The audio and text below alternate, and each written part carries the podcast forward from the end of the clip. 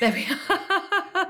is that It better? indeed. So I, I have a quick question for you. That's not not necessarily Yes. for the uh, podcast, but uh, you you referenced in one of your videos your crazy accent. You sound Irish to me. What what are you?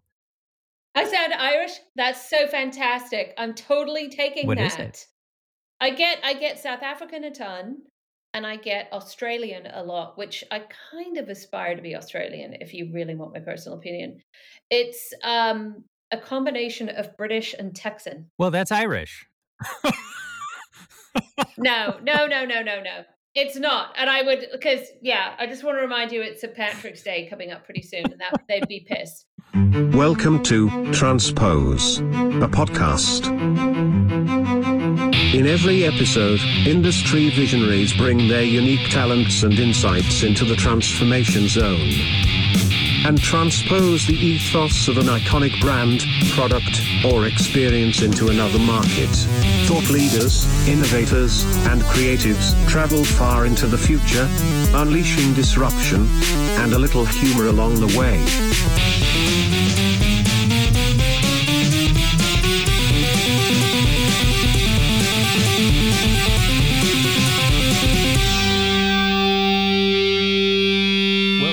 Transpose. I'm Justin Dobb, and with me, as always, is my co host and fellow technologist, innovator, and futurecaster, Anju Ahuja. And with our very special guest, we talk about potentialism and what it means to articulate your future you. Stay tuned. It is my pleasure to introduce you to Joanna Bloor, my friend and collaborator. Those of you that know Joanna know that she is wildly multifaceted. So creating any kind of a short list for her is a bit of a challenge, but we're doing the less is more thing. We're sticking to it. So here we go. Joanna, we're going to give you your symbols and save the sentence structure for later. Here's your list. Metamorphic, truth teller, box breaker, levitator, kinetic, potentialist, and perhaps one of my favorite and a critical part of your personal brand, magic.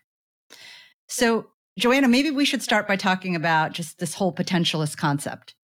Okay, so I want us to focus for just a second on people because I think when you talk about potential, they are the most bountiful source of it. Human imagination is kind of a magical thing in itself. Um, and when you think about that and you think about people, you have to consider the story that other people are hearing because every decision made about you and your future opportunities is made in a room that you're not in. And the thing that they are choosing is the future you, it is your potential. And yet, when we talk about human beings, especially in the workplace, we talk about their skills, we talk about their past, we talk about their grades, we talk about their resume, we talk about all sorts of really boring things, which really don't tell any story about somebody's potential in the future.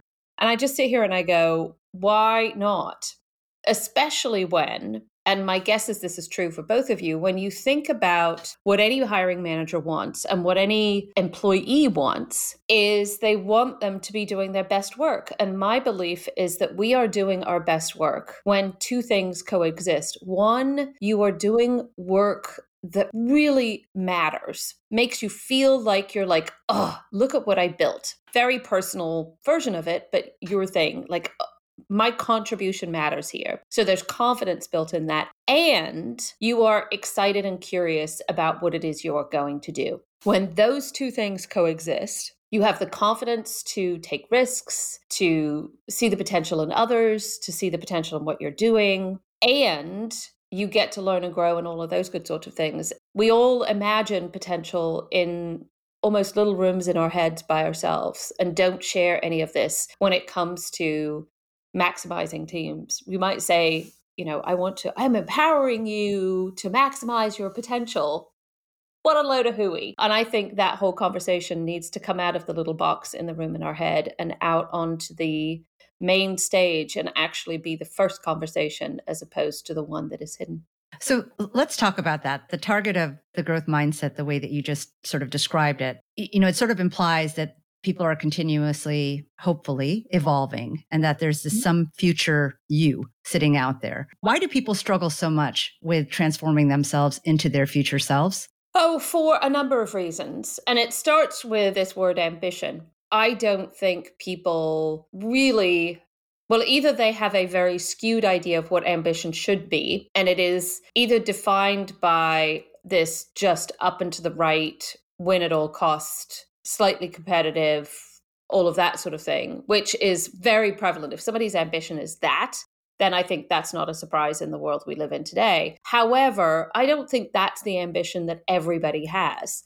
Um, not everybody wants to be Elon Musk at the end of the day. Not everybody wants to be Steve Jobs. They might want to be their version of it. And so, how to figure out what their ambition is, is really tough. Ambition is colored by what your peers and your network tell you what it should be, which is why I think we have a bit of a narrative right now about, you know, unless you're 30 and you flipped a company for a billion dollars, then you're a big fat failure. Oh, no. Yeah. I know. Sorry for all of us. I better revisit my life.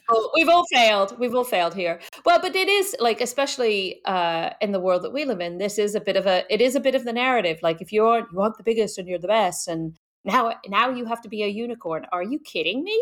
Like, I'm sorry, no. So let's have a conversation about ambition. For most people, I don't think we have much of a conversation about who that is and kind of the who do you want to be when you grow up on your own terms at all as adults uh, I think we have it a lot as little kids. It's actually one of the most common conversations with you know your average eight year old. You're like, what do you want to be? And then again, when you're you're heading into college, and then we seem to stop having that conversation, and then people almost feel embarrassed to have a conversation about their ambition because they think, well, you know, have I missed the boat because of the I need to be thirty and flipped a company for a billion dollars. So starting with the like, what do you want to be when you grow up? Conversation I think is the first one there, which is really hard for people I know when I have this conversation with people, it very frequently man, woman, super successful person, not so successful person ends up in a bit of a, a weepy session. It's they get pretty vulnerable with me, which is kind of why I love this because it's it really comes down to the truth of who the person is and what it is they want. Like everybody goes on about, oh, you need to be authentic. And I sit here and I go, actually being honest with yourself about your ambition is the first step to authenticity. Then you sit here and say, okay, so now you know what your ambition is. And ambition is a space in the future that you don't know and can't actually sh- see. It is the potential, it is the future you, it is potential. And there's another thing that people share with you when you're first starting out in your career, first thinking about this whole idea of what can I be when I grow up. And there's that lovely phrase, you can't be it if you can't see it. And what's tricky about potential is A, and this has also been a universal finding in the work that I do, someone's potential, the thing that they are just weirdly uniquely good at doing is so invisible to them because it's almost like breathing to them. The same way we don't think about breathing, we don't think about the thing that we're really good at doing. And because of that, they dismiss its value almost immediately. And the thing that they want to be that is so elusive that they can't touch, they haven't seen before, so couldn't describe it to anybody else. And so, this intersection of what are you really fantastic at doing? Your ambition and the what is the thing out there that you can't even put words around um, and people get incredibly stuck. You brought up this what do you want to be when you grow up? I guess my first question is do i have to grow up? No. Okay. no.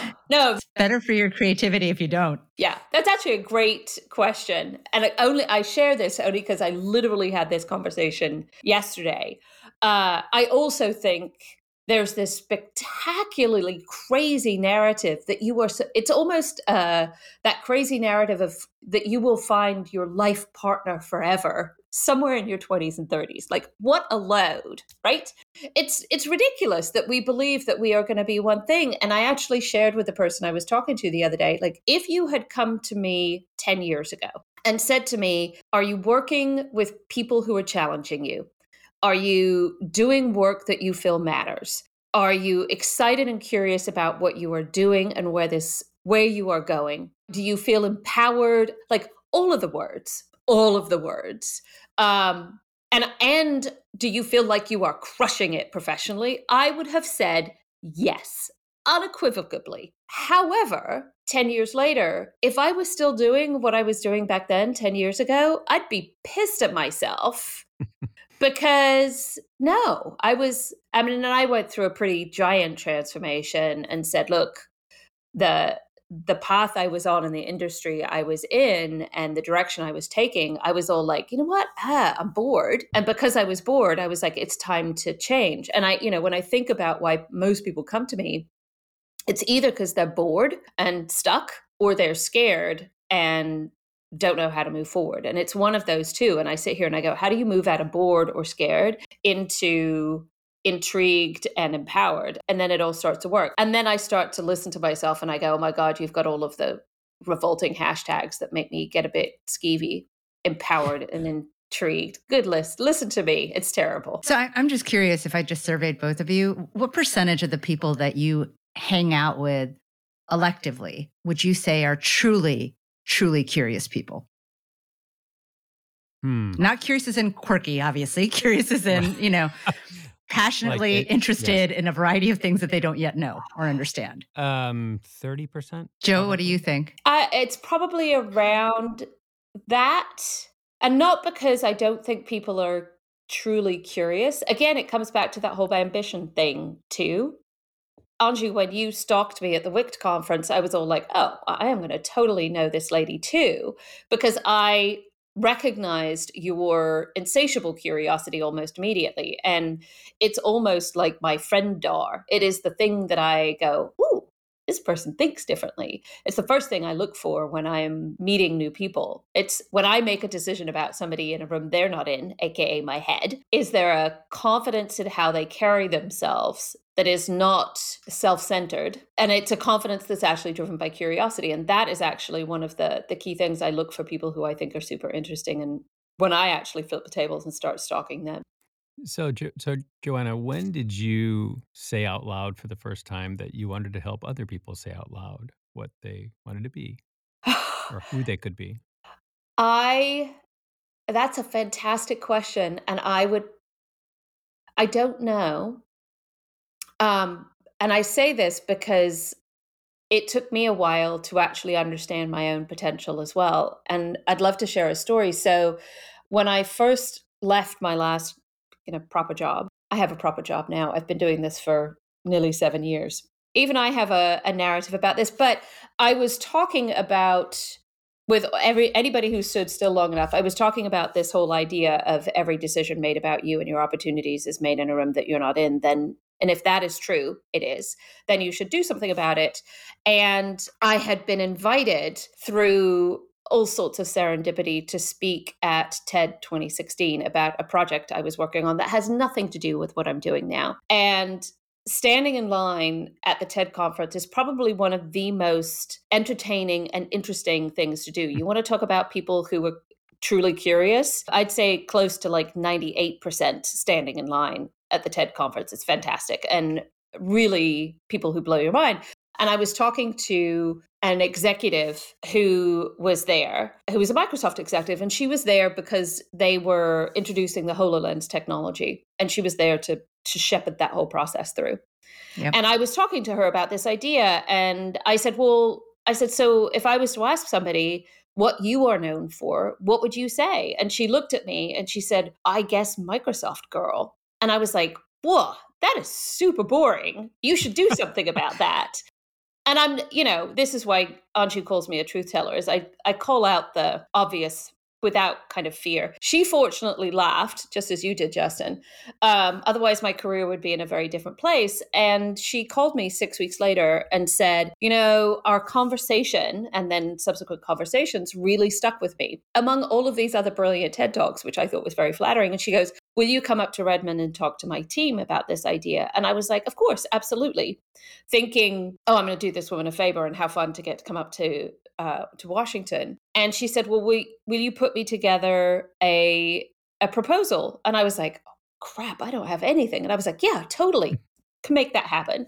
And she goes, You've got a program, right? And I was like, 100% I do. I had nothing. I had nothing. It till you make it. I had nothing. I had an idea. Um, And I, you know, historically I'd run sales training at CBS for years and all sorts of things. So actually getting up and presenting in front of a room and doing stuff wasn't actually a huge threat. And I was like, well, you need to get your stuff together. And so I flew up to to Redmond and I was having this conversation and having the room do some workshopping around this idea. And I was, you know, as when you're the facilitator, I was standing up front, just kind of letting them listen do their work for a second.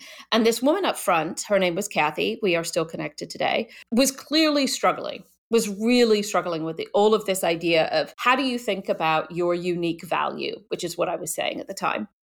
And I kind of gently walked up to her and I said, You clearly are struggling. Talk to me for just a second and tell me what you're thinking. And we started a little back and forth conversation, and the room went pin drop quiet because clearly everybody was listening, but I was with kind of Kathy one on one in this situation. And I couldn't not hear why she was amazing. Like the words poured into my head. And I looked at her and I was like, Well, Kathy, what are you talking about? This is why you're awesome. And I then blurted out what eventually ended up calling her value proposition statement, which is not a I am X, but was actually if this is the problem and this is a solution, then I'm really good at solving that problem. And this is why you should hire me. She immediately burst into tears and said, Oh my God, no one's ever told me why I was uniquely valuable before. This was amazing. And I was like, well, it's so obvious. By this point, literally, people weren't even breathing in the room. And somebody goes, well, can you do it again? And I was like, I don't know, maybe and so I ended up doing it probably half a dozen times in that room because I'd be just like, just talk to me for a second. And I'd be like, here's yours, here's yours. And even walking out of that training session, I didn't realize that my ability to chat with somebody, even sometimes really briefly, although when I do my real work, um, I mean, Anju's seen me do this at, at more of an executive level. I spend hours, like one of my clients spent six hours with me talking constantly before we came back with the language because you don't really want to go too shallow if you're doing this on a professional right. thing. But I didn't even realize coming out of that session that this was where I had a gift and that my ability to see somebody else's value and actually articulate their potential was something I was really good at doing until I was having a beer with one of my former colleagues at Pandora and I say former colleagues, technically he reported into me. This guy Chris was my my right hand person, and really our team at Pandora went from like 30 to 400 people in three years. It was bananas experience and super fun. And he was the whole team was a big part of it, but he was kind of the we divided and conquered, so we were colleagues. And um, I was telling him this story and he started to laugh at me. And I was like, Why are you laughing at me? And he goes, Do you know? No. And I was like, What are you talking about? And he goes, This is what you are known for. And I was like, What do you mean this is what I'm known for? And he goes, Joanna, he goes, You think you were known for building like and having a vision around how Pandora could scale their revenue operations. And I was like, yeah, because that was my job. And he goes, yeah, hilarious. He goes, yeah, you did that. He goes, but what you were known for was running around this ever changing, growing team and going, hey, Bob, I see that you are really good at X when you're in the room. And I see that you are on a client services path, uh, a sales path or whatever path and you have the potential to actually be really great in this other area so i've created a job for you over in I don't know, yield and pricing or something that I want you to go do because I think A, I think you'll be really good at it. And B, I think it'll really fit who you are and where you're where you're great. Don't worry about it. It's going to be fine. And he goes, literally it was called the Joanna touch and he goes, "We as a leadership team that worked with you would run behind you and go to the person that you just kind of blown their entire career path up and say, "It's fine. She's usually right. If it doesn't work out, we'll have a backup plan, but give it a try. It'll be okay. And they basically clean up the tornado of me that had just come through. Um, but what it meant was I had so many people at Pandora come up to me and go, I had no idea I hated my job. I had no idea I would be this. And I didn't only repurpose people within my own organization. I gifted them out to the rest of the company. We almost became the farm team for the company. It meant that by, you know, year well, probably more like year two and a half, year three, we had former members of our organization in almost every other department in the company, which meant that understanding and empathy of the work that we needed to do collaboratively was unbelievably high. And the generosity was unbelievably high. And so Chris was laughing and he, he was like, You've been doing this forever. You just didn't even know. And he goes, I find it hilarious that the thing that you actually teach is the thing that you didn't know for yourself. Now that I have spent, and that was what, four years ago ish. Now that I've spent four years continuing to obsess about this very simple idea of who could the future you be and how do you actually explore that with all of the fear, excitement, judgment, opportunity, all of the words. I now know that this actually was what I was supposed to do, which is why I'd be pissed at my old self if I was still doing what I was doing. well, supposed to do for now, because who knows what your future you is next year. Yeah, because who knows? Well, I will tell you, I want to be Bette Midler when I grow up. I always have. And my win for 2020 was I saw that everybody on my Zoom calls were sad. So I started wearing sequins to all of my performances. And so, awesome. you know, I feel like I have started to manifest Bette Midler professionally. I'm my goal for 2021 is to get backup dancers. Nice. We'll see how I, that I happens. that's a hell of a goal. That is yeah. a hell of a goal. All right. So, Justin, if you're willing, I'd love you to experience some of what I've experienced witnessing Joanna transform um, how people uh, introduce themselves, how they present themselves, how they talk about themselves and their future selves. Um, I first experienced it at the WICT conference a few years ago. And I've had the pleasure of working with Joanna in a variety of capacities where I've seen her just sort of spread this charm on others. So, are you game to try a Joanna oh, transformation? Oh, great. Anju, I will do this, but only when people are prepared. Or not prepared, but only if they want to do it. So I will never force the experience on somebody. Mm, uh, you know, I'll give it a shot. So we'll do this, and you can absolutely edit it out. But it is a really, it is a really great way of. That's my potential how. is editing. Yes. Okay. So you're not going to go through the whole transformation experience. We're just going to do a very simple one because okay. my guess is you get a lot of people who say to you, "Well, what do you do?" It's like it. That's usually the first question everybody gets. So before you, you start, the best cocktail party trick I ever learned was to never ask someone what they do, ask them what their story is. Yes, but you're still talking about the past you and not yep. the future you. Because and so let's put some some guardrails around this. Is okay. you are we are post pandemic and we we go out networking as people of the working economy because we want to do future shenanigans with people right? We want to do either a business development deal or a collaboration or we want to see if we can solve your problems through selling you some stuff or you need to find talent. Like it's always about future shenanigans right let's say we were going to ces next year yep. it's going to be it's going to be real and in person for a change and i walk up to you and i go ooh justin nice to meet you what do you do what do you say today well i examine the human condition and find billion dollar markets most people don't see that's pretty good. that's pretty good. Awesome. I kind of like that's actually really a bolder one that I've heard in a really long time because here's here's the piece for the listeners is most people's answer most people wouldn't say that because they'd be like oh my god I can't believe he said something so bold and out there because most people say I work at X I have X title at X company right well, I will say, uh, we'll give credit. I, I, learned how to do that uh, working with Anju. Because she is a follower of the potentialism slash fairy godmother. There you go. Well, okay. In all fairness, I got that from Joanna. So we've come full circle on this, which is awesome. Love it. so it's all it's come full circle. Your work, your work has come back to haunt you in this interview. No, this is not haunting. This makes me this makes me very, very happy well, because here's here's why I really like that is it is bold. Um, so there's enough like, whoa, what? Because when you are introducing yourself, there's two things you want. You want to be uh, unique enough that somebody goes, oh, what is that? I want to know more. Um, but also recognizable enough that people go, I know what that is.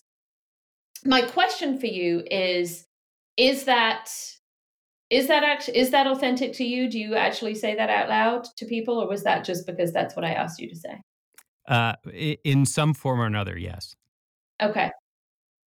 Okay. Awesome. Yeah. Well, then continue continue to being you. Now, then here's my other question: Is what because I'm not actually going to do a makeover on that one, but I want you to see kind of the different way of doing it. Sure. Like, what would you like people to remember after they've met you? Um, that I can make them a lot of money if they trust me. Talk to me about what was the introduction? Examine, how did you say it? Examine the human condition and to uncover billion dollar markets most companies can't see.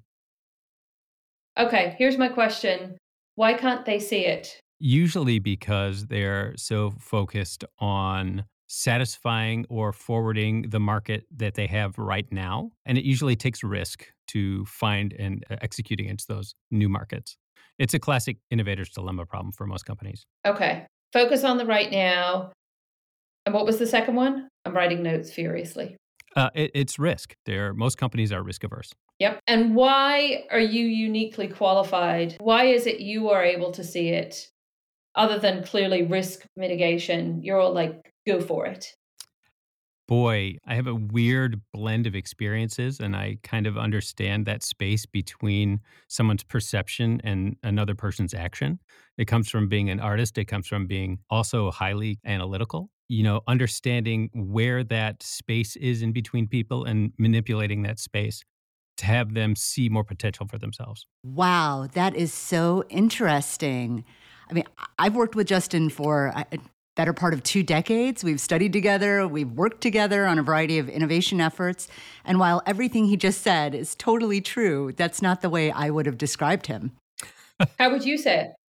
Well, I would have described him as somebody who, again, consistent with what he said, but I would have taken the other side of it and described him as someone who just can rapidly iterate on a hypothesis by finding disconfirming evidence in the oddest spaces. So he can kind of just sort of do this wide canvas and then circle in on the region where the real opportunities lie quickly. And I think that kind of iterative process allows us to, frankly, not only improve the opportunity, but get to the right answers as swiftly as possible.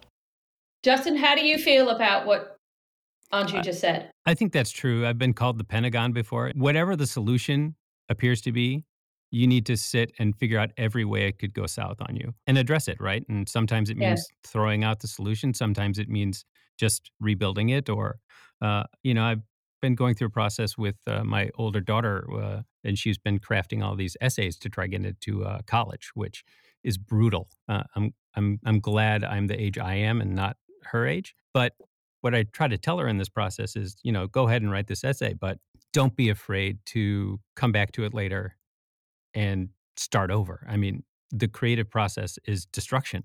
Creativity is destruction. You are either, you know, dismantling an idea to rebuild something better out of it. So, um, yeah, that's just kind of how I am. So, okay. I, I, will say, you, you know what I did when I was eight years old? I can tell you that now. Yeah. I took things apart and rebuilt them. Not always. I, I always wanted to rebuild them, but um, whether I could rebuild it wouldn't stop me from trying to figure out what made it go. See, look, I just I sit here and I go, that there's a whole story there. Um the the question, so I'm just gonna go through this because this has been an unusual experience of the Joanna experience, is I sit here and I go, one, Anju just proved the perception of you was not unaligned with who you are, but I'm hoping you got value about what she said out loud about you. Yeah, I didn't disagree with it either. It's not necessarily right. what I would lead. And with, I but... think, yeah, well, so this is, well, but this is this is where, and it it so depends. You know, my belief is ambition is as unique as a fingerprint, and how I would have this conversation, for example, with your daughter versus how I'm going to have this conversation with you is spectacularly different based on what are your ambitions and what is it you're trying to teach somebody because um, you need to be my entire piece around this is you need to be intentful about it. There's a lot of things you could say. And you don't want to say all the things because if you say all the things people get are like, well, I can't remember any of it. Yeah. Um, so I sit here and say, like, you've said in your initial introduction, examine the human condition for the next billion dollar idea. The billion dollar idea thing is the this is your why, for lack of a better term. And you're known for examining the human condition. And if, if that's what you want to con- be known as the guy who examines the human condition, all good. Like you're, I, I would not transform how you're talking about yourself. A different version of that is, and thinking about again the how do you sell the idea um, and maybe not in the question what do you do but maybe after this is you say look in today's marketplace companies often can't see what their next big idea is because they're either focusing on the right now or they're in the space of mitigating risk and they need other eyes to help them see an opportunity and i do that through identifying disconfirming evidence and I do it at speed because for my entire life I've taken things apart to figure out how it works. And it's in taking it apart that you can identify its potential and it's in the potential that a billion dollar idea arrives. Sold. And the best news is I have I have that recorded. Yes. But enough about me. Let's go back to talking about you as you were talking about your past, I mean, a couple of, I got a kind of an in, intertwined question that deals a little bit with your past, but really more uh, on future opportunities. So, you know, you worked at these startups like Cars.com, Ticketmaster, and Pandora, you know, back in the day. What do you think really made for successful talent management in that kind of high growth, highly creative company? And then ultimately, I'm just curious from your perspective how they could have done it better, right? So, how could they better enable potentialism? Mm. Well, so I got, and again, this comes back to you don't know what you don't know until you know. I now looking back at it, I got a crash course in running a company using potentialism on my very first startup, which was not my very first job, but was my very first startup, which was CitySearch back in like 1995. And just for the for the listeners to kind of date how not technical the world was. I was in Austin, Texas. Average internet speed there was 14.4. Um, and I think Austin had the highest internet penetration in the country at 30% of the population having internet connectivity. Um, and it was all dial up and all of that sort of stuff. And I got recruited to come join CitySearch as a salesperson, having been in the business of selling luxury swimwear as a career pivot right there. What I learned very, very quickly there is that because it was this internet thing and we were figuring out things out, that literally the most common conversation that was had there, a statement that was said was, Why don't you take a stab at that? And what we all figured out was, Why don't you take a stab at that? Really translated to, I have absolutely no idea myself. And I would really love it if you could go figure that out because we hired you because we trust that you are bright and you are resourceful and you will ask questions and you will think about the strategy and the bigger picture and all the things. And do come to me and chat with me about it. But I am probably not going to have the right answer. And I'm going to look to you to say, this is what I think the right answer is. So, inherent in that, though, you're assuming, well, not, maybe assuming, but for someone to enable others to take chances in an organization, for a leader to enable others that maybe aren't even in their org, they have to be a chance taker too. Absolutely. And, and this is the whole like it's been conditioned out of so many people, or they're just not willing to take the risk because they do have other priorities in life, right? So, so I get that there's a variety of motivating factors around this, but I look at a lot of people that I know could do so many different things you know within a variety of companies and no one's going to sponsor them because that's not the culture of that company. Uh, well, so back to Justin's question. He was asking how do you do well you were asking at the beginning how do you how do you manifest potentialism? I think yep. CitySearch absolutely did that. They just didn't have a word for it. And if you look at X City so if well so there were two characters that went through the CitySearch halls and there was a lot of people who were hired. There were people who were like oh this whole coloring outside the lines thing this whole i'll take a stab at this is fun and awesome and i want to do it. Those people thrived and survived. The people who were like i like to know what the guidelines are and what the rules are completely crashed and burned. Yeah i could see that. they really it was not a good place for them. So there's that. I also don't want to paint and I come back to my conversation earlier about ambition and how just because this is the way I'm saying it should be, it should be the way you should say it to be. So, what do you think 20 years out or 10 years out even?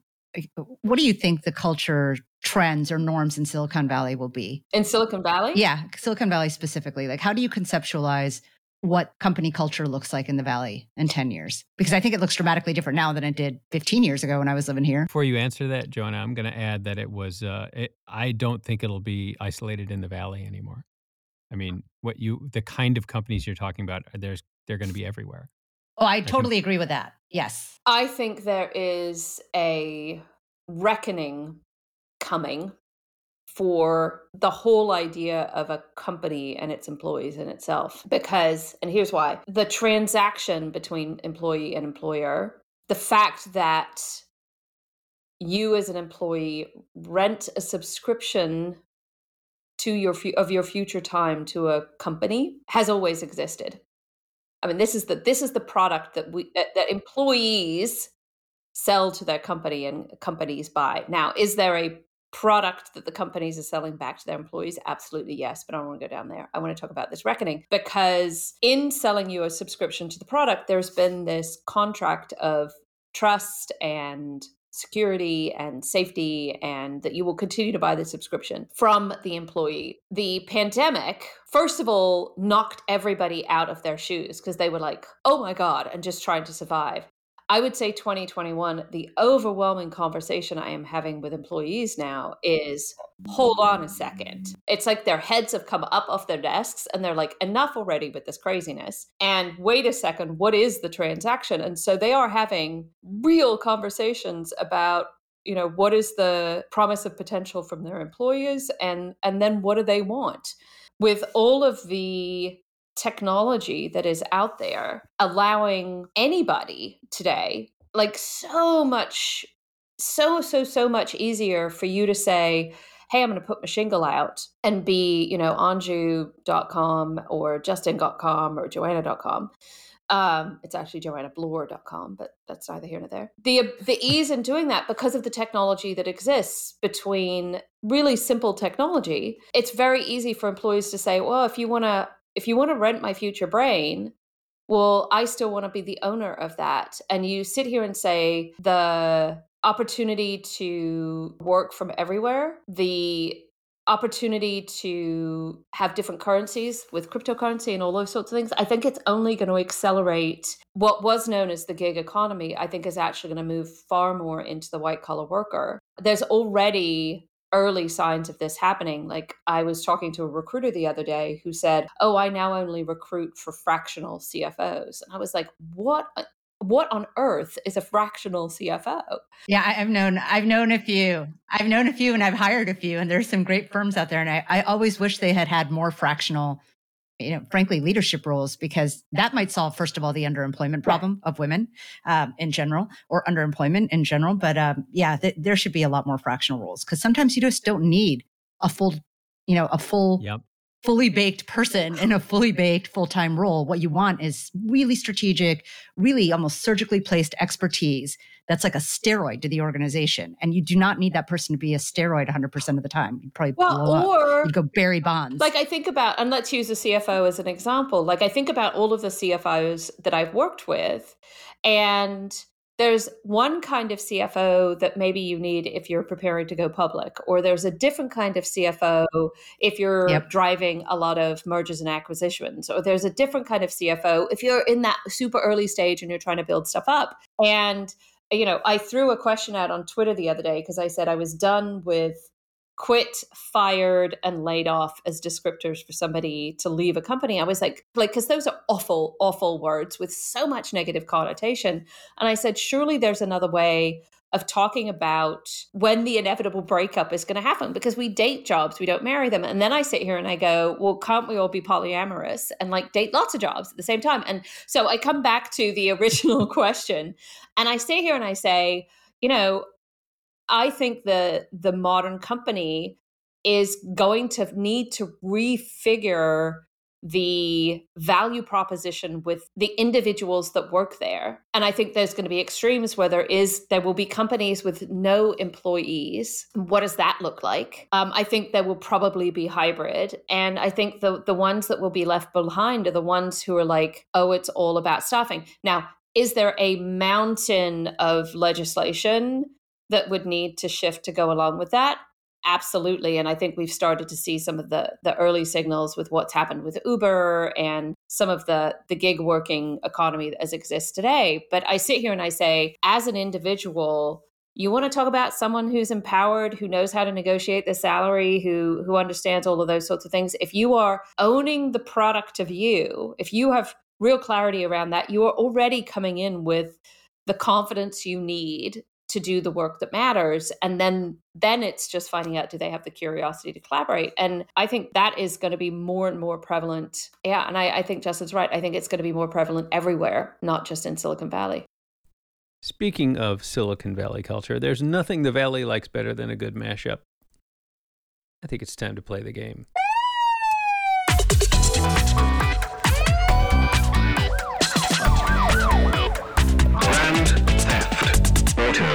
Okay, so are you ready, Joanna? I am terrified, but I am game.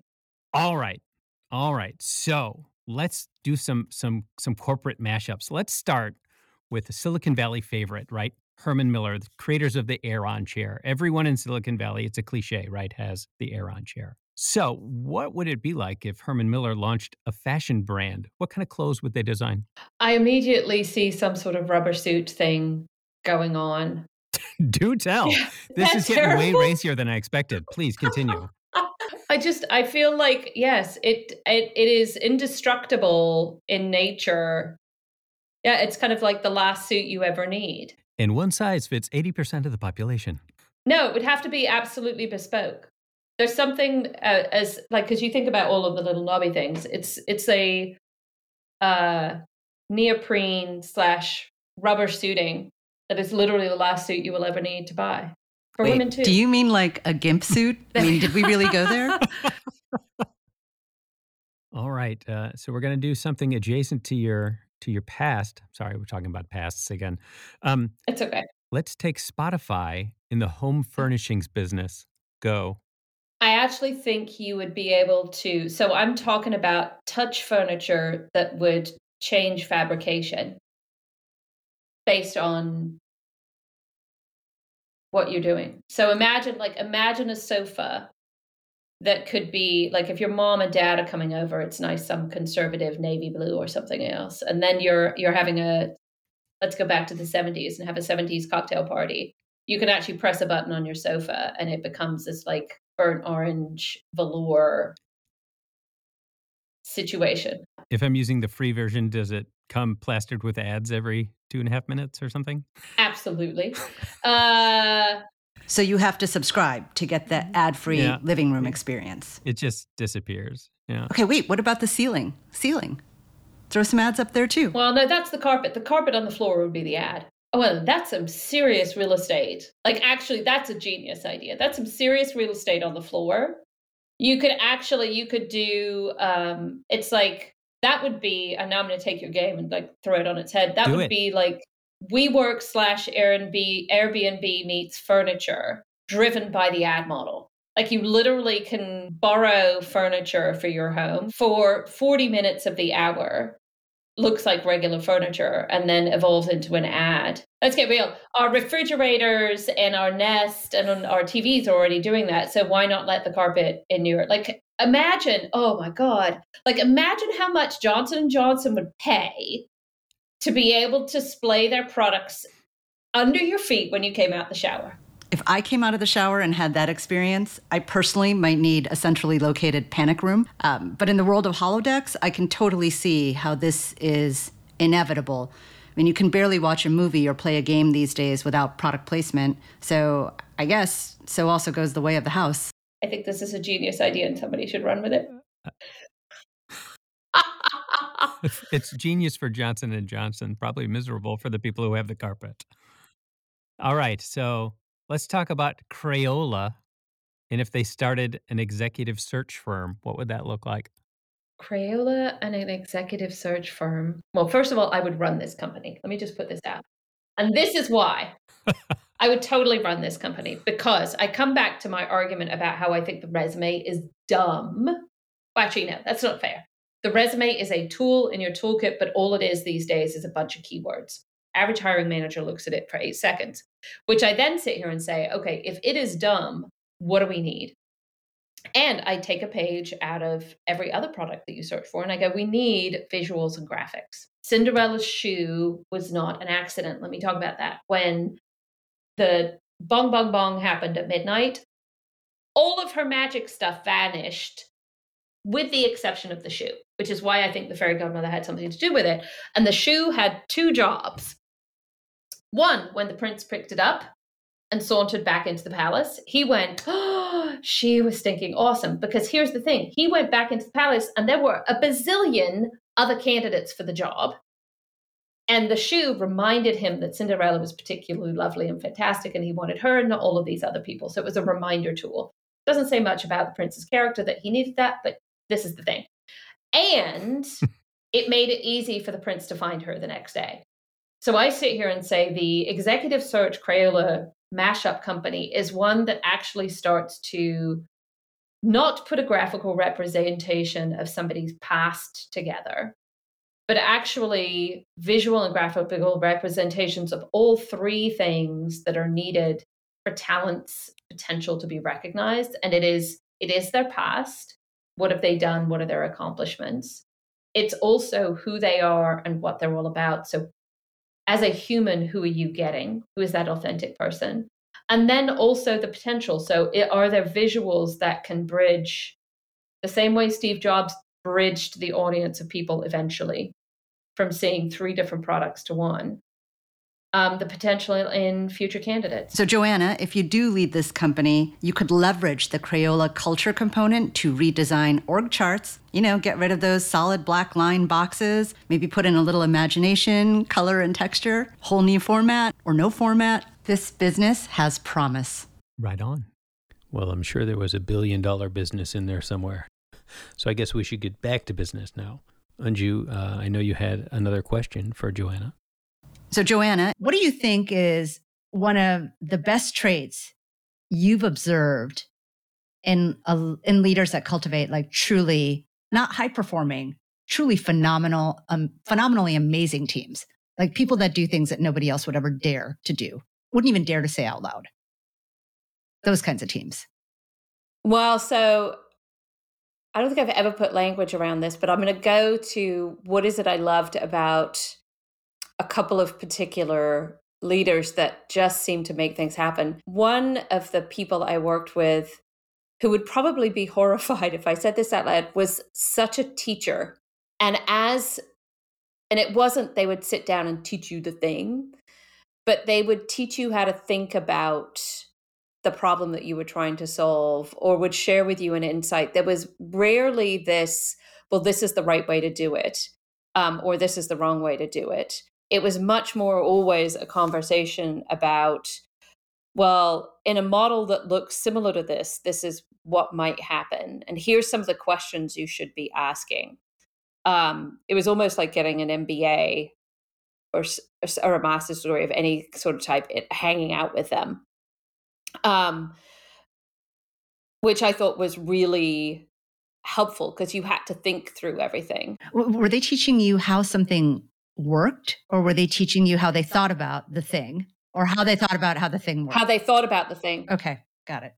All of it. They'd teach you, not only did they teach you how they thought about it, but then they would they'd give you the language to think about it and then they'd ask they'd ask really pointed questions you know as they instead of taking and i see this so often with leaders is they tend to put their opinion on the answer as opposed to just letting the other person come up with the opinion. This is, to my, to, in my opinion, that's listen to me, I just said opinion again. That's true empowerment. And it's very difficult not to layer your own opinion on something, especially when you have an inkling about what the answer should be. Um, All right. I, I have a title for your next TED talk then. You're going to talk about, you're, you're going to talk about metacognitive Socratic management. I like Do I have to wait for a TED talk? No, it's all yours. Take it. Do it with sequence. Absolutely. Do well, it in style. anybody who says metacognitive, sacra- see, I can't even say it. That You have thing. to practice. I'll get better at saying it. talk. Is going to have to ba- balance out the kind of the douchebaggery of saying it that way with sequins, just to kind of. I mean, come on. There's not a person on It's- the it's an- planet. It's, it is a it's beautiful. Like contrast. Justin, we are clearly going to have to be besties here because the fact that you gave that to me is just magic. But like, Well, I, I can't wear sequins, so I would just be left no. in douchebag territory. Well, but so, for me, it would be douche because it's it's authentic to you. It's so inauthentic for me to say something like that because I make up stuff. I think it's you- beautiful. I think you just said I'm an authentic douchebag, but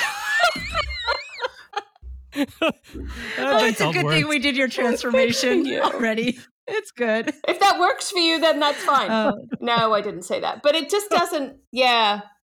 People would laugh. Like people. It. I see. I couldn't even say the sentence out loud. It's how it doesn't fit.